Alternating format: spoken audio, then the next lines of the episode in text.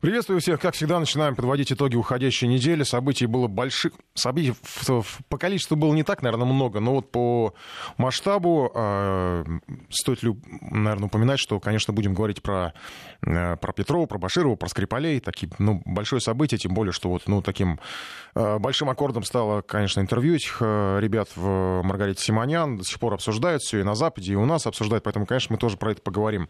И в процессе общения, ну, можете присылать свои сообщения, плюс 7 903 170 60 63 63, наш э, портал, э, WhatsApp, э, какие-то мысли, будет, конечно, голосование, даже в том числе, кстати, по этой теме, мне кажется, довольно интересное, как бы вы себя на их месте повели, если бы, ну, вот оказались в нечто похожей ситуации. Чуть позже, естественно, об этом. А, сейчас мы поговорим про еще одну большую тему. Она, в общем, на этой неделе так взяла большой акцент, начала развиваться. Я думаю, что она еще продолжится. Это, конечно, религиозная тема, достаточно чувствительная и во многом, наверное, болезненная Особенно потому, что она не просто религиозная, но еще и политическая. Тут ситуация, ситуация когда религия смешивается с политикой. Это тема а, автокефалии украинской которую пробивает активно Порошенко. Ну вот сегодня Синод Русской Православной Церкви э, собрался на внеочередное заседание. И повод, конечно же, ситуация на Украине. Э, повод это дали достаточно прямолинейные действия Константинополя, который направил в Киев двух экзархов для подготовки к представлению автокефалии киевским раскольникам. Ну, так их называют, в общем, да, что тут э, как бы скрывать. Хотя, конечно, у Порошенко, у представителей этой церкви, конечно, другое совершенно мнение. Мы тоже о нем еще поговорим чуть позже. Церковь это, конечно, э, никоим образом не связывает себя с российским православием, э, дистанцируется от него. Ну, как, в общем, сейчас принято в некоторых странах, на Украине в частности, дистанцироваться, не просто дистанцироваться, а, а шарахаться от всего, что связано с Россией. Э, ну и в качестве политического усиления туда же в Киев был направлен на неделе Сэм Браунбек, о нем уже много рассказывали в нашем эфире, специальный американский посол по свободе религии. Ну, там у него такой сложный статус, не буду целиком прямо упоминать, международной аж свободе религии. Формально приехал защищать защищать интересы верующих, причем как бы а, всех сразу, а, раз речь идет о свободе. Да? Но на самом деле никто не скрывает, что приехал этот дядя Сэм поддержать автокефалию тех самых раскольников. И если смотреть на религиозную ситуацию на Украине объективно, то за одним единственным исключением в стране, можно сказать, царит такая полная религиозная, ну, кто-то это может назвать свободой, а кто-то может это назвать, наверное, даже анархией, а, потому что там можно исповедовать все, от культа Вуду до поклонения макаронам. Ну, в чем-то это, наверное, напоминает даже Э, Россию 90-х, когда у нас тоже была такая вот религиозная свобода, может быть, кто-нибудь вспомнит, э, и все секты многочисленные, которые расплодились у нас в то время. Там сейчас, в общем, они себя чувствуют достаточно комфортно, э, и комфортно чувствуют себя в том числе даже явно экстремистские объединения, которые активно действуют на Ближнем Востоке. Ну вот пытались на Украине использовать эту тему, когда в Крыму озадачились вопросом присутствия там экстремистских организаций, потому что на Украине не были запрещены, пока Крым был под Украиной, э, эти организации там спокойно существовали. И даже пытались использовать их э, как базу для э, такого экстремизма на полуострове, когда Крым проголосовал за уход в Россию. И единственная церковь, которая с фактического согласия властей подвергается гонениям, это Русская Православная Церковь, это церковь Московского Патриархата, потому что нельзя не забывать про регулярные нападения на храмы, это тому свидетельство, ну и не просто нападение, но и в ряде случаев это изъятие храмов. Наш САПКОР в Киеве Владимир Синельников составляет такую религиозную карту Украины. Ну и, конечно, поговорим о последних каких-то э, событиях, которые происходят в с этим на Украине. Сейчас вот по поводу свобод. Владимир, добрый вечер. Добрый вечер. Я правильно представляю, что действительно вот в этом смысле ну, свобода, граничащая, граничащая с анархией, с такой в, плане религиозном на? А, я бы не сказал, что это свобода, это, скорее всего, совершенно четкий деспотизм, ограничение прав э, верующих, вмешательство государства, причем не только украинского, но и иностранного, внутренние дела Украины. А, Сэм Браунбек, Анкл Сэм, это очень весьма символично, потому что Анкл Сэм является таким э, э, пропагандистским образом всей Америки. Так вот, Анкл Сэм встретился, кроме президента, еще и со спикером Парубием, где прямым текстом сказал, что Соединенные Штаты будут внедрять на Украине, насаждать на Украине автокефалию. Цитирую его заявление во время встречи с э, Парубием, спикером Верховной Рады. Когда такое решение будет э, одобрено, имеется в виду о предоставлении автокефалии э, украинской, украинской единой поместной православной церкви, аббревиатура очень смешная, э, мы его поддержим. И если можем, и если можем быть полезными на этапе его имплементации, мы будем э, рады помочь. Имплементация в переводе на русских означает внедрение. То есть Браунбек прямым текстом заявил, что они поддерживают автокефалию и будут ее внедрять на Украине, а какими методами прекрасно известно, какими методами американцы насаждают свою идеологию по всему миру. То же самое будет на Украине. Итак, то, что речь идет о политике, а Порошенко, как всегда, в данном случае всего лишь пешка, которая выполняет американские указания, это еще раз косвенно подтвердил а, посол по религиозной свободе Браунбек, и тут можно сказать, все точки расставлены над «и». Еще такой очень интересный факт. Представители патриарха Варфоломея, э, который сейчас находится а, на Украине, один из них подарил Дмитрию Ярушу э, подборку книг идеолога украинского национализма Донцова, тоже такая чисто кондовая украинская фамилия, еще один великий украинский патриот, который не является этническим украинцем. А, самый интересный момент это в том, что Дмитрий Ярош не является православным, он является униатом. А, то есть возникает вопрос, а какой вообще униат имеет отношение к э, авто... украинской единой поместной православной церкви. Ну и типа Порошенко кстати, ходил в разные церкви, насколько вы себе представляете. Да, совершенно верно. Он, да. он, кстати, ходил и в Украинскую православную церковь Московского патриархата. Есть еще одна очень интересная позиция. Это главы Украинской православной церкви а, а, Анофрия, митрополита Киевского и всей Украины, который ясно и четко сказал, что действия Э, представителей Константинопольского патриархата и самого патриархата являются абсолютно неканоничными. Цитирую. Такие действия являются не антиканоническими. Э, присылать в нашу независимую церковь своих легатов, своих экзархов, когда это, когда-то это была могущественная церковь, которая охватывала весь цивилизованный мир. Она себя отождествляла с Византийской империей. Византийская империя охватывала мир, и церковь была эквивалентом империи. Но сегодня этой империи нет. Они живут прошлым. Сегодня православных э, верующих там можно можно пересчитать на пальцах. Э, те, кто свою кровную, э, те, кто свою родную отчизну довели до того, что она из православной державы превратилась в мусульманское государство, хотят нами командовать и учить нас, как, ну, как нам нужно жить. Они тоже хотят довести нашу Украину до такого состояния, до которого довели свою родину. Так что нет ни морального, ни канонического права назначать сюда экзархов и вмешиваться в наши дела. Причем позиция митрополита Киевского является принципиально важной. Дело в том, что признать автокефалию можно какой-то существующей церкви. Между тем, единственная каноническая церковь, э, то есть та, которая признает Вселенское православие, это Киевская митрополия. А, Киевский патриархат и Украинская автокефальная православная церковь считаются раскольническим, в том числе и э, Константинопольским патриархатом, и, соответственно, просто-напросто признать здесь некого патриарху Варфоломею. Но если он уже решился нарушать канон, то, очевидно, он может пойти до конца и еще нарушить его грубее, чем, э, нежели это есть сейчас.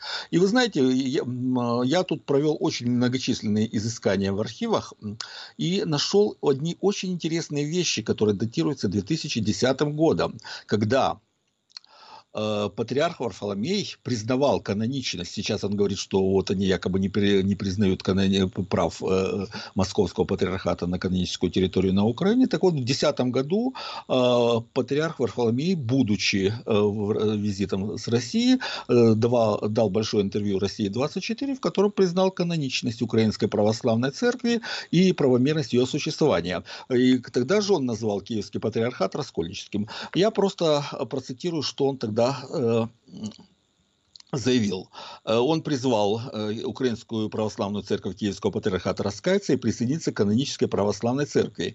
Пусть они не колеблются, а присоединятся к канонической церкви, которая является кораблем спасения. Э, то, что делает наша церковь, э, э, он во время беседы с митрополитом Киевским Владимиром, тогда митрополитом Киевским канонической церкви был Владимир, он пожелал его, чтобы, цитирую, еще при жизни сподобился бы увидеть решение этой проблемы и чтобы схизма прекратила свое существование. Схизма по-гречески это раскол.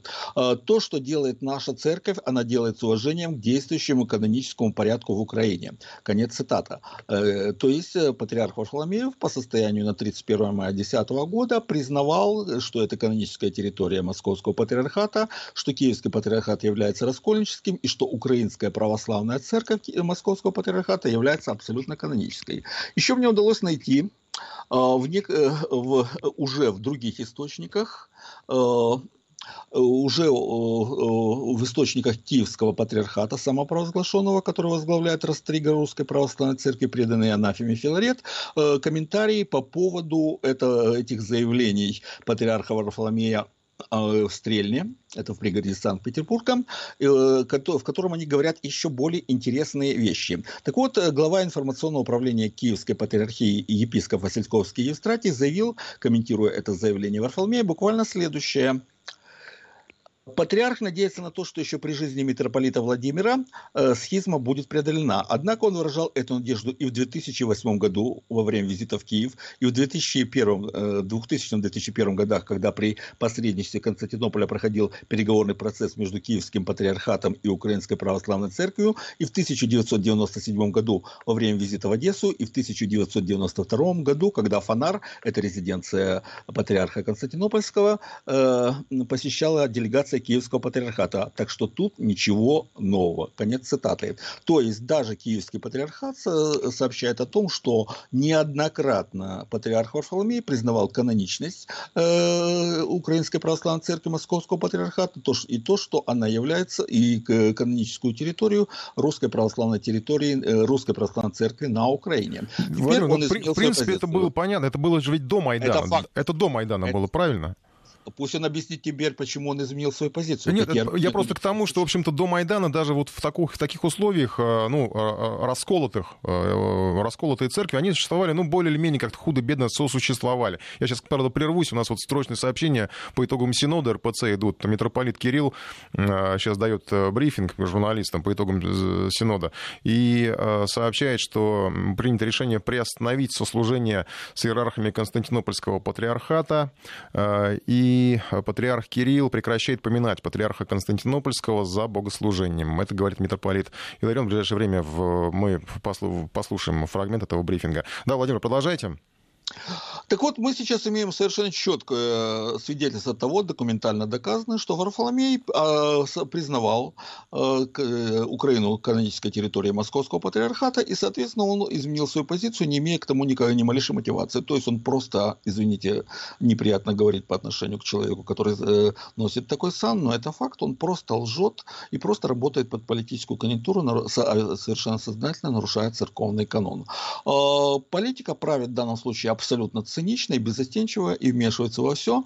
И фактически то, что делает Варфоломей, это, во-первых, раскол вселенского православия, потому что остальные поместные православные церкви, естественно, считают, что если такие вещи можно делать в отношении русской православной церкви, то, соответственно, можно сделать и в отношении любой другой э, э, поместной православной церкви, соответственно, это против их интересов. Кроме того, естественно, тут э, создается весьма реальная угроза религиозной войны на Украине, просто потому что если если будет создана Украинская единая поместная православная церковь, а, то, э, естественно, при поддержке американцев э, у Русской православной церкви насильственно будут изымать имущество, храмы, э, финансовые средства и так далее и тому подобное. И абсолютно не исключено, что сторонники Русской православной церкви, ее прихожане, в ответ на абсолютно незаконные действия украинских так называемых добровольцев, ну, ответят насилием на насилие. А оружия в стране более чем предостаточно. И что это означает? Это означает, что прольется кровь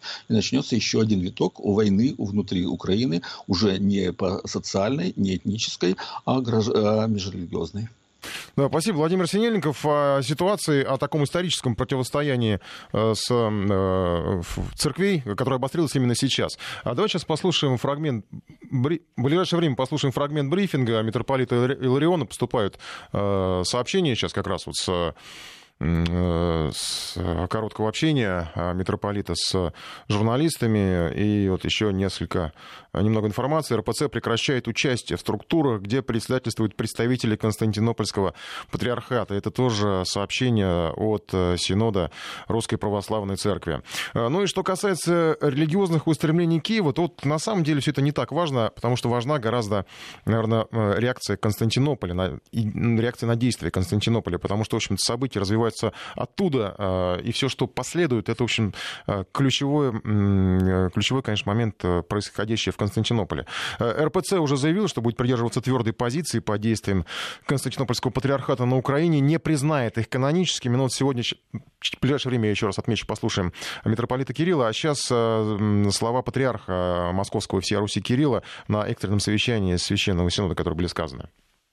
То, что сейчас происходит в связи с посылкой так называемых экзархов, э, является зеркальным отображением того, что предпринимал Константинопольский патриарх в 20-х годах. И тогда патриарх Григорий VII Константинопольский принимает решение послать в Москву так называемую комиссию по просьбе неких православных. Естественно, что русская православная церковь никаких просьб в адрес патриарха Григория VII не направляла.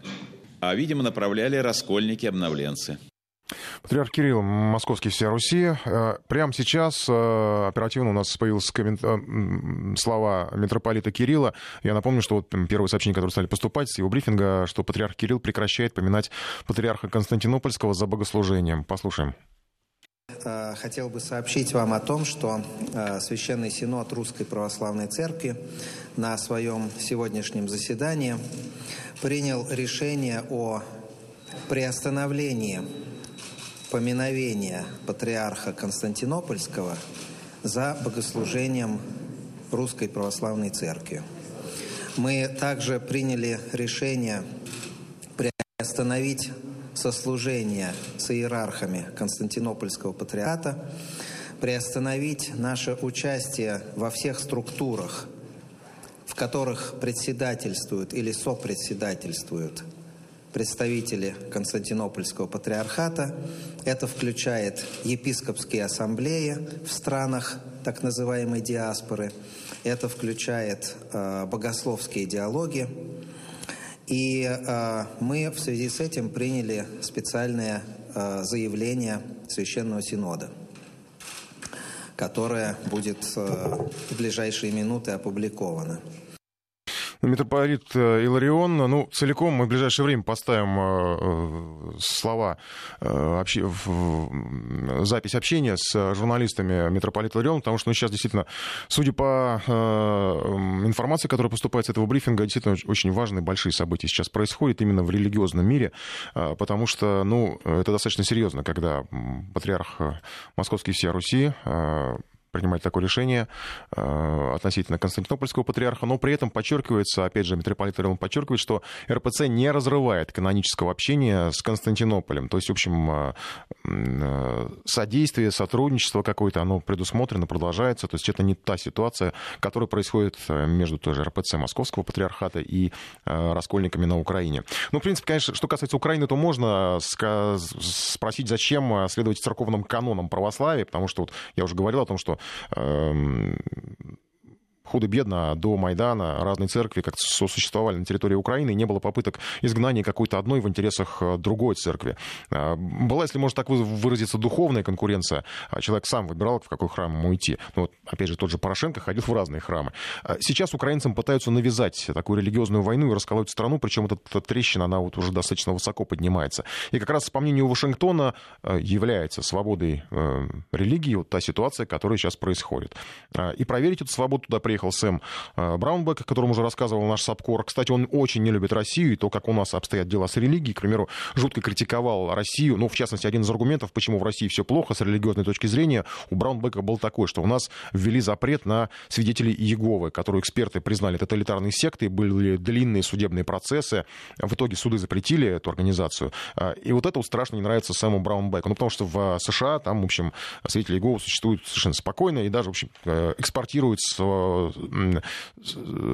свое мировоззрение на другие страны. И до поры до времени это было вполне успешно. Многие помнят, как к ним в подъезды, в, в квартиры стучались те самые свидетели. А, Еще Браунбеку не нравится, когда в школах преподают церковные дисциплины.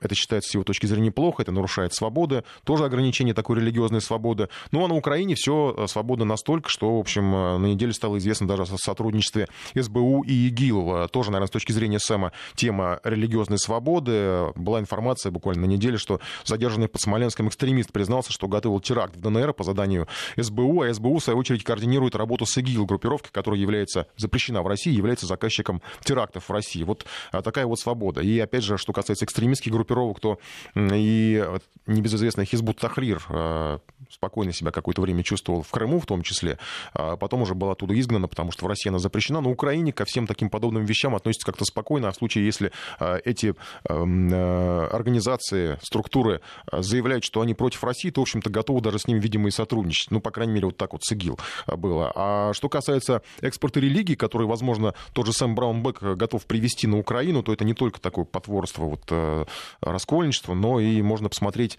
многочисленные списки сект США, вот к чему ведет эта религия. Ну, про саентологов все уже слышали, да, про там э, дети Бога, Церковь Христа, сатанинские секты очень распространены э, в США, и более того, распространены наркотические секты. Ну, об этом как-нибудь, наверное, в другой раз успеем поговорить, сейчас нам надо прерываться. И опять же, повторю, в ближайшее время заявление митрополита Лариона по итогам Синода. Продолжаем программу. Ну, вот сейчас практически в режиме онлайн мы становимся свидетелями такого вот э, э, религиозных новостей. И э, еще новые цитаты митрополита Илариона в нашем эфире, в выпусках новостей. Слушайте обязательно, потому что действительно э, важно. И, в общем, я вот, наверное, конечно, ну, я не, не намерен ни в коем случае, конечно, вступать в дискуссию с митрополитом, но э, вот он, э, цитата у него была, что в трудную ситуацию э, попала Русская Православная Церковь. Э, но я вот, мы же здесь, наверное, не соглашусь, потому что в трудную ситуацию попал как раз попала украинская церковь и вообще украинские верующие, потому что все происходит именно там. И не зря было вот это сравнение митрополита с временами Григория Болгарина, э, потому что это указывает, в общем, прямо на то, как какую, на сколько веков назад откатывается сейчас Украина. Во времена вот в те, э, э, когда патриархов, митрополитов изгоняли, там, э, еретиками объявляли, все это менялось, менялась карта религиозная мира постоянно. Ну, это, не знаю, это, может быть, мы какого-то отдельного даже историка, может, пригласим обсудить, потому что тут надо так со сознанием дела подходить, я, может, просто не обладаю полным багажом. А если говорить, опять же, вот о Константинопольском патриархе, то, конечно, нельзя не признать, что к нему вообще, в принципе, я имею в виду Варфоломей, к нему такой, у некоторых и теологов, и представителей даже духовенства. В общем, было такое, насколько я знаю, неоднозначное отношение, потому что, в общем, к, к, его, каким, к его отношению к каким-то каноническим э, канонам православной церкви, э, каким-то каноническим вопросам, потому что сейчас как раз вот именно о канонах идет речь, о том, кто и как вообще принимает решения по поводу веры, православия. И э, еще раз отмечу, что вот сейчас по сообщениям а, по итогам Синода принято решение инициировать, э, православная церковь Московского патриархата инициирует все православный синод, э, и насколько сообщения, которые поступали до этого, в общем, православные церкви по всему миру поддерживают московский патриархат вот в этом вопросе. Даже, в общем, ближайшие польские соседи, они уже высказали, что они как раз в большей степени поддерживают как раз э, русскую православную церковь, они вот то, что, то, что э, инициировали сейчас в Киеве, в общем, та церковь, которую, ну, в, в ряде случаев, наверное, даже Э, называют церковью Порошенко, потому что, в принципе, это он проталкивал эту идею, лоббировал. И, кстати, если вспомнить, э, совсем не так уж давно это было, да, когда история с э, появлением Порошенко на иконах, в общем, как-то это было тоже так, ну, это можно было бы комично воспринимать, если бы вот не то осложнение, которое сейчас происходит, и э, до чего дошло все это, опять до противостояния Константинополя э, с московским патриархатом. И э, я сейчас вот напомню, что патриарх Кирилл прекращает поминать патриарха Константинопольского за богослужением. Это, в общем, не означает разрыва отношений между Константинополем и Москвой, но ситуация достаточно серьезная, и э, не знаю, насколько все это в Киеве понимают, э, до чего все это дошло. Опять же, тут нельзя не отметить, что все это религиозно-политическая составляющая, потому что все это происходит на политическом фоне событий в Киеве, курируемые, опять же, Вашингтоном. Сейчас у нас короткий перерыв, э, несколько секунд буквально, и сразу вернемся.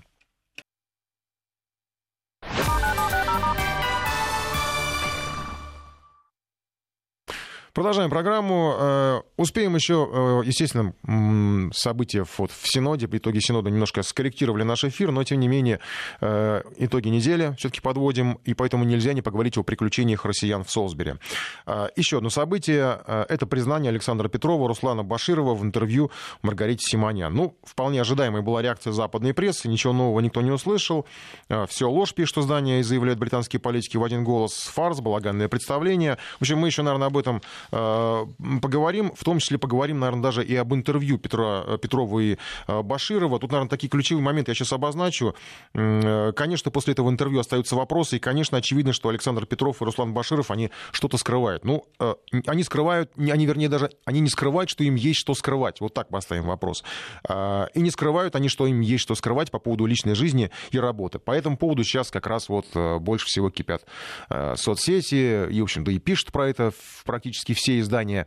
А, как бы вы себя повели на их месте? Давайте вот я просто опрос такой запущу у нас на, в приложении. Вы бы стали рассказывать о себе все? Я не знаю, допустим, ну, давайте не про Скрипалей, давайте, допустим, что у вас там, э, не знаю, стали подозревать в убийстве Кеннеди. Я не знаю, что еще, в убийстве э, да кого угодно, в каком-то большом грандиозном скандале, опасном, политическом. Стали бы вы все рассказывать о себе? Да, я не боюсь публичности вариант ответа. Нет, есть вещи, которые я держу при себе, второй вариант ответа. И я бы вообще лучше залег на дно. При этом, ну, понимаем, да, что вот есть люди, которым действительно нечего скрывать, они такие вот э, душа на распашку. А есть действительно многие, ведь э, у многих есть какие-то вещи, которые они не хотят, чтобы они были публичными. Ну, мало ли что это, это что угодно может быть. Это может быть действительно личная жизнь, может быть работа, может быть э, какие-то там, не знаю, связи, отношения. Э, и, может быть, это настолько серьезно, что, может быть, вы бы лучше залегли на дно. Поэтому три варианта ответа. Голосуйте в нашем приложении приложение. Сейчас мы, мы еще вернемся к, э, к этой теме, к теме интервью. Я надеюсь, что мы успеем это обсудить. А, но э, есть еще две новости из Британии, опять же, которые напрямую не связаны с Солсбери, но так или иначе они все-таки фоном проходят. Э, во-первых, там арестовали химика Криса Басби, у него нашли какие-то опасные вещества. Э, Все, в общем-то, было бы ничего, если бы не то, что химик был известен э, тем, что критиковал версию Лондона по делу Скрипалей. Может быть, на это не стоило бы обращать внимание, но давайте представим, как бы себя в такой ситуации повели бы британские спецслужбы и британская пресса. Если бы в России, допустим, арестовали ученого, который бы заявлял, что Петров и Баширов отравители. Да, вот представим такую ситуацию. Наверное, это было бы такой информационный бомбой. Мы бомбу делать не будем. У нас есть наш САПКОР Лена Балаева на связи, который нам все объяснит, что там происходит. Лен, добрый вечер. Добрый вечер. Что касается химика, а, так вот по ситуации, мы сейчас без привязки к делу Скрипали, за что его там взяли и чем он так известен? Ну, а, об этом пишет британская пресса, в частности, газета Daily Mail. И при этом, кстати, в первых в заголовок э, выносит э, сообщение и упоминание о том, что именно этот человек критиковал официальную э, версию Лондона о том, что что э, к отравлению Скрипалей причастна Россия. Этот человек выступал, кстати, на Russia Today э, до этого и э, говорил э, в, журналистам британским, что совершенно невозможно э, не то что доказать, а определить, э, что Россия причастна к этому отравлению с точки зрения химии химика, потому что это бывший химик-специалист, ему сейчас 73 года, он в отставке, а, и он высказывал свое мнение э, вот по этому делу как специалист, как человек, который работает вот с такими веществами. А, то, что, почему он сейчас попал еще в новости со своей личной историей, э, газета Daily Mail э, сообщила, что якобы в полицию поступил звонок о том, что у него на территории дома какое-то выяснение отношений, какой-то бытовой конфликт. А, полицию вызвали, якобы полицию вызвала то ли соседи, то ли его а, партнерша, а, женщина, ну, жена, можно сказать, которая в том же самом возрасте, что этот мужчина, около 70 лет ей. А, о чем-то они там, э, по поводу чего-то они там ругались, полиция нагрела глянула, решила посмотреть, что э, вообще в доме, ну, как это обычно бывает во время бытового вызова. И якобы полиция обнаружила у него какую-то домашнюю лабораторию лабораторию, э, где э, хранились какие-то вещества. Но в частности, э, говорят, что якобы там были какие-то вещества радиоактивные, которые он подобрал недалеко от станции, за закрытие которой, на территории Великобритании, за закрытие которой ратовали в люди, которые выступают за безопасность окружающей среды. То есть, по всей видимости, это просто такой человек-активист, который ну, знаете, кость поперек горла у э, чиновников всех уровней, не то что даже у правительства, а вообще. Потому что человек выступает всегда против официальной позиции и показывает на промахи, недостатки и, и вообще на все он идет всегда против официальной э, линии, просит задуматься. Но, э, как я уже сказала, сейчас полиция говорит, что он задержан, Э, на основании, во-первых, бытового конфликта, э, якобы с женой выяснил отношения, во-вторых, э, я так понимаю, что хотят выяснить, почему он хранит такие опасные вещества у себя дома. Николай. Понятно, спасибо, с химиком разобрались. Еще одна тема, которая пришла сегодня, это срыв русского бала. Такое известное мероприятие, ежегодное, проходит в Лондоне, проходило. А причина, как говорят, проблемы дебютанток с получением британских виз. И организаторы говорят, что посольство массово отказывает участницам во въезде. А организатор бала Элизабет Смаген Мелани. Она дала нам комментарий. Сейчас мы послушаем его и сразу вернемся к нашему Сапкору в Лондоне. Проблемы с визами – это одна от э, много вещей, которые нам там не устроит. Uh, и я вижу, что климат против русских там, э, вообще отношение русском, там такая ужасная, и мне абсолютно не устроит. Я живу в Вене, я знаю, как мы приветствуем русская публика здесь, мы делаем очень много русских мероприятий здесь. Я такие слова против русских, как я их слышала в Лондоне, Вене никогда не слышала. И этот климат стал хуже и хуже и хуже. Более того, э, наши девушки э, встретили проблемы с визами, там очень долго нужно ждать, э, длинный период нужно уже подавать документы, это очень-очень сложно. Это люди, которые без проблем а, получили шенгенские визы, у них есть визы в Америку, а, поэтому это не олигархи, это не бандиты, это не проститутки, это не, не шпионы, это обыкновение middle class girls. Им относились очень-очень плохо и были тоже отказы. Ну, это организатор бала Элизабет Смаген Мелани. Такая у нее достаточно субъективная, конечно, точка зрения по поводу отношений к русским. Я не буду сейчас говорить обо всей Британии. Надеюсь, что это не так, но тем не менее на том уровне, где она общается, видимо, у нее вот отношение э, такое сложилось, впечатление об отношении к русским. Сейчас по поводу вообще этого русского бала. Лен, э, тут э, какая-то расширенная информация появилась по поводу запретов, э, с чем связано? Э, ну, э, вы знаете, вот э, представительница этой организации, которая занимается устроительством бала, она вот примерно все то, что идет в британской прессе, описала. Ну, такие небольшие детали. Это бал можете себе представить, это не просто танцы или дискотека в дорогих платьях. Это такое мероприятие, к которому готовятся, э, и там не просто приходят под современную музыку э, эти девушки танцуют. Они, во-первых, дорогой наряд, надо задолго готовиться. Во-вторых, в партнеры им приглашают не кого-то там, парней с улицы, бесплатно билеты раздают, а студентов хореографических училищ Великобритании, которые знают, как танцевать. Девушки с этими партнерами готовятся, они разучивают движение, это настоящий бал. Ну, плюс, там же еще кормят, еда это тоже не из э, какого-то общепита. Э, билеты, стоимость билетов начинает от двух с половиной тысяч идти за место за таким столом фунтов, во время конечно, этого банкета. Не, рублей, правильно? Не рублей, две с половиной тысячи фунтов, да, это, это очень э, большие деньги, понимаете?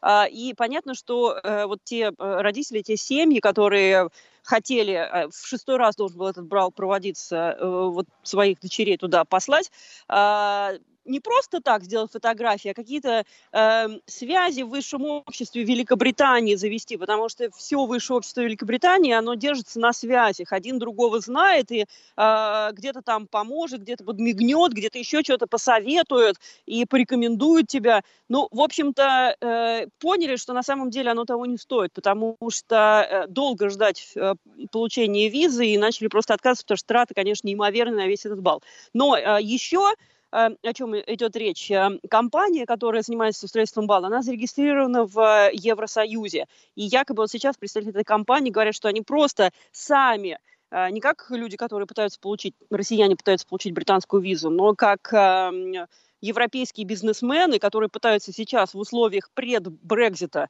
э, работать на территории Великобритании, они сталкиваются с э, большими проблемами и боятся, что и в следующем году, когда Брекзит уже состоится, проблем будет еще больше. Поэтому они сказали, что они в этом году отменяют бал, и в следующем тоже. Да, спасибо, Лена Балаева. О двух таких событиях. Вот арест химика, который ругал Лондон, и вообще такой активист, э, перпендикулярный активист по поводу дела Скрипалей, и по поводу закрытия русского бала, по крайней мере, на этот год. Э, э, мы побеседовали вот с организатором, э, слышали в эфире. Ну, русский у нее хороший, но, к сожалению, плохая связь была, плохо слышно. Я просто еще раз акцентирую, что напрямую это вроде с, делами Скрипали, с делом Скрипали, с делом Солсбери, Эймсбери не связано, но вот сама организатор бала, она все-таки убеждена, что это такое влияние определенное, и история со Скрипалями, и Солсбери, и Эймсбери, и вообще отношение британских властей, британских чиновников к России, это сыграло определенную роль в организации мероприятия, потому что она рассказывала, рассказывала, она сама из Австрии, а у нее муж русский, э, и она сама рассказывала, что вот, ну, в общем, ни в одной стране таких проблем у россиян с визами не возникает, как в Британии. Сейчас, именно сейчас какое-то обострение такое произошло а, именно по линии дипломатической, по линии э, посольства. Я напомню, что у нас э, продолжается голосование относительно вот интервью Петрова, Баширова. Мы еще вернемся к этой теме. Я думаю, что в следующем часе у нас много событий, которые надо обсудить, но мы обязательно вернемся. Стали бы вы рассказывать о себе все, потому что по следам этого интервью, естественно, возникает ощущение, что а, мужчины рассказали, были не до конца откровенны, что-то они скрыли. И если так а, спокойно относиться к ситуации и экстраполировать ее на себя, то, наверное, попытаться, а не сразу бросаться в какие-то обсуждения, какой их уже много в эфире а, и в, на бумаге, не знаю, и в интернете. Если посмотреть так вот на себя, ну, трудно, конечно, представить себя на месте людей, которые так свободно перемещаются по Европе туда-сюда, и так, которые раз на выходные в Солсбери решили съездить. Но стали бы вы о себе все рассказывать, если бы влипли вот в такую историю? Вариантов ответа ответа. Да, я не боюсь публичности. А, второй вариант. Нет, есть вещи, которые я держу при себе. И это как раз вот у этих мужчин а, личная жизнь и работа, их бизнес, о чем, в общем-то, они откровенно достаточно сказали. Или я бы лучше вообще залег на дно, что тоже как бы видно было по их глазам. По-моему, они тоже хотели бы залечь на дно. А, мы продолжим эфир после небольшого перерыва и обещаю, что, конечно, постараемся вернуться к теме Скрипалей.